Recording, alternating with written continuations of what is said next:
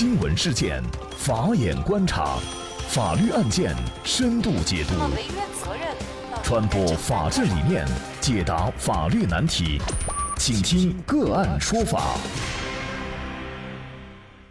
大家好，感谢收听个案说法，我是方红。更多的案件解读，欢迎您关注个案说法微信公众号。那今天呢，我们跟大家来了解这样一起案件：肿瘤手术以后五年起诉医院，院方被判赔二十万。那这个案例呢，是来源于北京法院审判信息，具体的案件情况来源于新媒体医脉通。那具体案情呢，我们先跟大家一起来了解一下。这柳大妈呢，因为便血，在二零零九年呢，就在一家知名的肿瘤医院就诊。那入院诊断以后呢，为结肠癌。那医院的术前结论，还有术前小结、手术同意书等，都载明拟行手术为直肠癌根治术的手术，而实际上呢，实施手术为腹腔镜下直肠癌手术。手术以后半个月，刘大妈出院，住院诊断为直肠癌，建议综合科门诊治疗，定期外科门诊复诊。术后三个月，柳大妈在当地的医院被诊断为直肠阴道瘘，住院治疗。术后一年，柳大妈直肠癌术后复发，再次接受直肠癌根治术。可是后来呢，发现已经肝转移，接受了综合治疗。那手术后两年多，柳大妈在复查的时候再次发现肝转移，但是考虑到患者当时已经是恶病质的晚期，没有手术治疗的意义，决定保守治疗。柳大妈数月以后死亡，死亡原因是。直肠癌肝转移，肝性脑病。家属在患者死后呢，把首诊的肿瘤医院起诉到了法院，要求赔偿患者三年间的治疗费、营养费、护理费、死亡赔偿金，还有精神损害抚慰金、房屋差价等各项损失二百多万元。那患方在诉讼当中就提出呀，二零零九年柳大妈首次就诊的时候呢，医方的医生告知家属不能保肛。否则呢，就会切缘不净，容易复发。结果呢，一方在未经患方同意的情况下，就私自更改了手术方案，应用了昂贵的医疗器具吻合器，强行保肛，导致术后发生了并发症阴道瘘，最终仍旧切除了肛门。术后，一方没有给患者实施化疗，导致患者寿命。大大的缩减。一方认为患者第二次手术以及以后发生的治疗费用呢和自己无关，那么患者死亡是其自身疾病导致的，和一方诊疗行为是没有关系的。患者因为第二次手术而卖房，要求一方赔偿房屋的差价是不合理的。另外，患方要求赔偿三十万的精神抚慰金过高，一方不认可。那么这个案件当中，柳大妈的死亡到底跟医院是否有关系？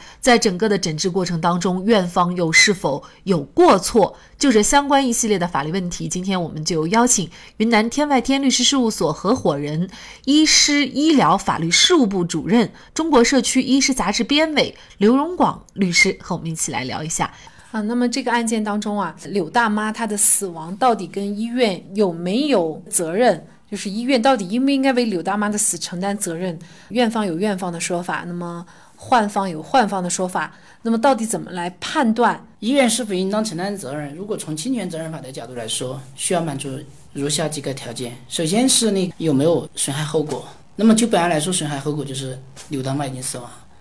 另外呢，就是要考虑医院有没有错。有没有错这块的话，从这个案件上来说呢，医院确实存在过错。那么过错的话，主要体现在。两个方面，第一呢是在医院改变手术方案的过程当中，在病历当中确实没有发现关于更改手术方案的一个告知，这是其一。其二的话呢，就是患者出院以后呢，出院的医嘱当中没有关于出院以后患者应该怎么做、具体怎么做等等的一些那个就是详细的告知，特别是对于患者出院以后是否要进行化疗的这个告知。那么它主要体现在是两个方面的过错。那么至于医院要不要承担责任，还有一个最主要的一个就是因果关系的问题，就是医院的诊疗行为、医院存在的过错与患者的死亡之间是否存在因果关系。那么就本案来说呢，关于因果关系这个问题，从专业的角度来说，可能存在一定的不确定性，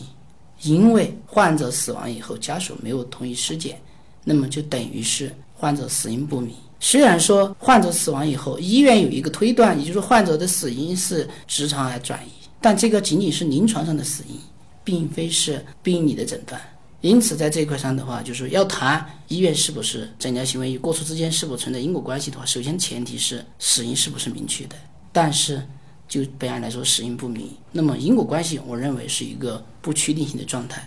有可能存在因果关系，也有可能不存在因果关系。那么对于患方来说，他主张责任，他有他自己的理由，就是首先医院就是有两次，一个是在更改手术方式和最后呃出院以后是否建议化疗方面，他没有做出一个明确的告知。那患方就认为是应该承担责任的。那么在这种双方都坚持不下的情况下，该怎么办呢？法院又根据什么能够确定到底院方有有没有责任呢？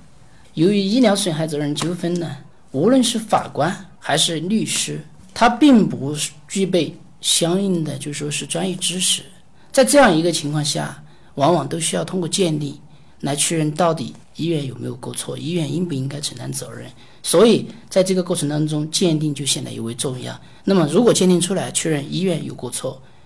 应当承担责任，那一般情况下，法院会按照鉴定意见所载明的内容。对案件最终作出裁判。那这个案件呢，也是患方起诉到了法院以后，法院委托了一个第三方的鉴定机构进行鉴定。那么鉴定机构呢，他是认为呢，一方诊疗行为是存在过错的。首先呢，就是一方在第一次手术当中擅自改变了手术的术式，没有告知的记录，在告知方面是不规范的。另外呢，术后应该是推荐化疗治疗的，但是出院诊断证明书中啊，仅仅记载综合科门诊治疗、外科门诊。复诊，那么在告知方面是存在不足的。那么在因果关系方面呢？对于医疗过错和损害后果的因果关系意见书呢，是认为啊，医院方告知不足，存在过错。那么医方的过错和患方的经济损失和经济痛苦之间呢，是。有因果关系的，应该承担主要责任。那么另外呢，直肠癌根治术以后呢，是有五五年的生存率，大概是百分之五十左右。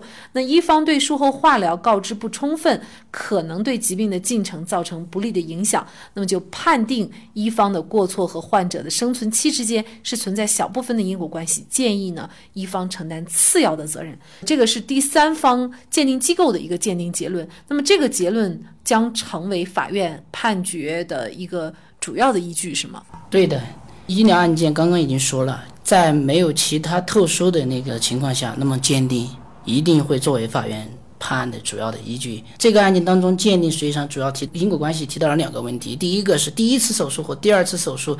之间这一段期间两次手术，那么第一次手术和第二次手术有没有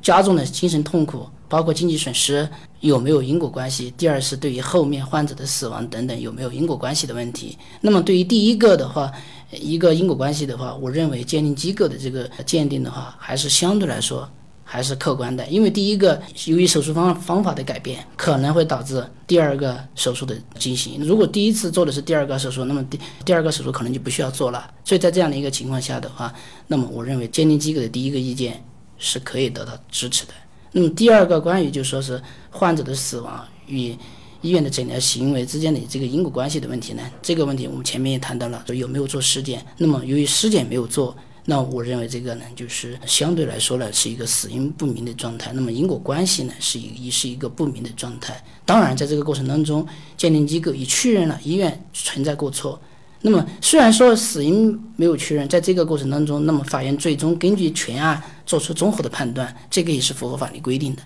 那我们来看一下法院最后的一个判决。法院是根据鉴定意见书判定，一方赔偿死亡赔偿金是二十万块钱，那么精神损失抚慰金是一万块钱。那么这个死亡赔偿金的二十万呢，是按照一方承担次要责任的底线，也就是百分之二十来判决的。那么也驳回了其他的一个诉讼请求哈。那么也就是说，基本上院方呢，他是按照这个医疗建议书第三方机构出具的这个鉴定结论。为主要的依据来判决这个案件的，那么可能这就涉及到一个问题了，就是说在实践当中啊，很多患者对于第三方机构进行的这个医疗责任纠纷的一个鉴定哈，经常有的时候是不服的。那么在不服的情况下该怎么办呢？不服的话，在实践当中呢，可以有两个救济方案。第一呢，可以针对鉴定意见直接申请鉴定人出庭，那么就鉴定人在鉴定过程当中所考虑的这些问题进行庭审现场的一个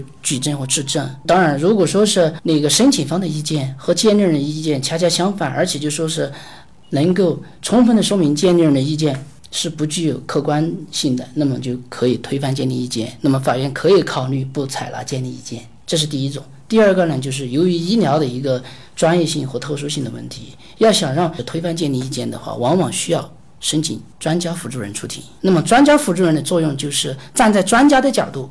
去分析、去判断鉴定报告当中所指明的这个鉴定所判定的内容是否是客观的，是不是符合医疗常规的。那么让专家辅助人和鉴定人当庭进行对质。那么这样的一个过程当中，往往。那个就看谁的观点更容易被法院采纳，那么谁的观点往往就能得到支持。如果专家证人的观点能够得到法院的支持的话，那当然鉴定意见就可能不作为法院裁判案件的一个依据了。那实际上，我们去医院就医的患者哈，都有这样一个体会，就是咱们医生的这个告知义务哈，有的时候可能确实是尽的不是很充分哈。因为通常我们可能花一个上午的时间，几个小时排队，终于到了我们，但是一两句话就被这个医生打发了哈。具体是怎么回事？如果想具体跟医生交流的话，那么有些医生有耐心还好，那也有一些医生没有耐心，可能就也不愿意多说。那么这个案件是最后的这样的一个判决，是否告诉我们，就是说，一旦医生他没有尽到告知义务，而且这个告知还一定是在病历上或者是医嘱上有书面的这种形式，如果没有的话，我们就可以追究医院的责任。可以这样来理解吗？那么在这块上的话，关于告知的问题，现在确实也是医疗机构比较头疼一个问题。由于就是现目前来说的话，医疗资源的分配的问题，那么在很多时候，医生往往每天要就诊大量的病人，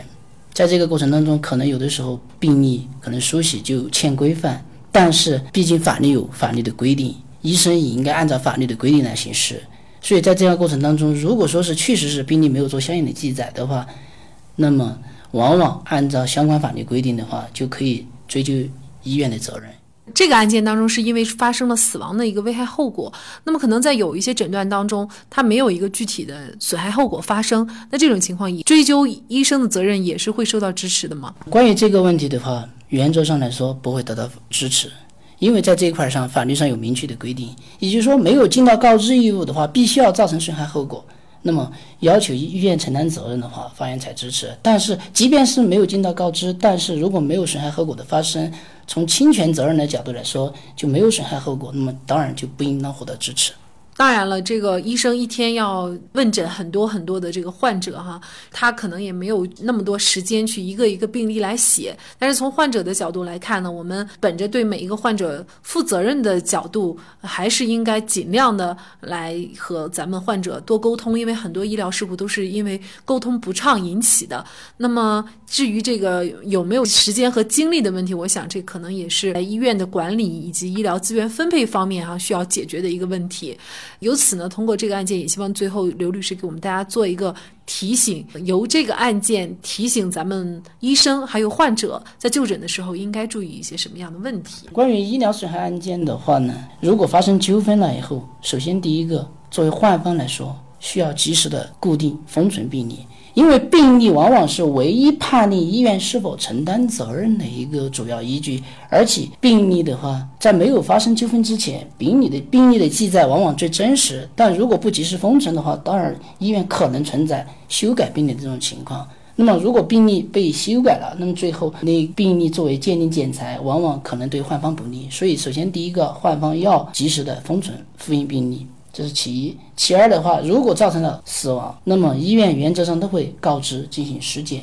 在这个过程当中，作为患方的话，可能要考虑清楚是否进行尸检的问题。从中国传统的丧葬礼仪来说，不进行尸检这个无可厚非，但是如果要进行维权，那必须按照法律的规定来。那么法律的规定是医院有告知的义务、尸检的义务，最终的决定权在患方。如果因为患方的原因没有进行尸检，那么死因无法查明的，那么这个死因无法查明的由患方自己来担。所以对于患方来说，两个问题：第一，及时封存复印病历；第二，考虑是否尸检。那么对于医院来讲呢，首先医院治病救人是天职，这无可厚非。但是，医疗纠纷发生以后，判断医院是否承担责任的前提就是医院是否存在过错。那么，是否存在过错，往往都只能依据医生书写的病历来进行鉴定判断。那么，书写病历就极为重要。因此，在看病的过程当中，应当按照法律的规定进行相应的病历书写，并且告知不单是口头告知，一定是要书面告知。如果仅仅有口头告知，没有书面告知，没有相应的载体进行记录的话，那从法律上来讲，只能推定医院没有告知，由此也只能推定医院承担责任。医者仁心，相信大多数的医生都能够从患者的角度为患者进行治疗。那么，就如本案当中，医生更改了手术方式，有可能也是为了柳大妈考虑。他希望柳大妈能够在术后更好的生活，因此进行了保肛手术。但是因为没有进行告知以及患者家属的同意，这就导致患方的不理解。那么因此呢，沟通应该是医生和患者之间最好的桥梁，多沟通，患者才会安心；多沟通，院方也会。少一些风险。好，那么在这里呢，也再一次感谢云南天外天律师事务所合伙人、医师医疗法律事务部主任、中国社会医师杂志编委刘荣广律师。那也欢迎大家通过关注“个案说法”的微信公众号，具体的了解我们本期案件的图文资料以及往期的精彩案例点评。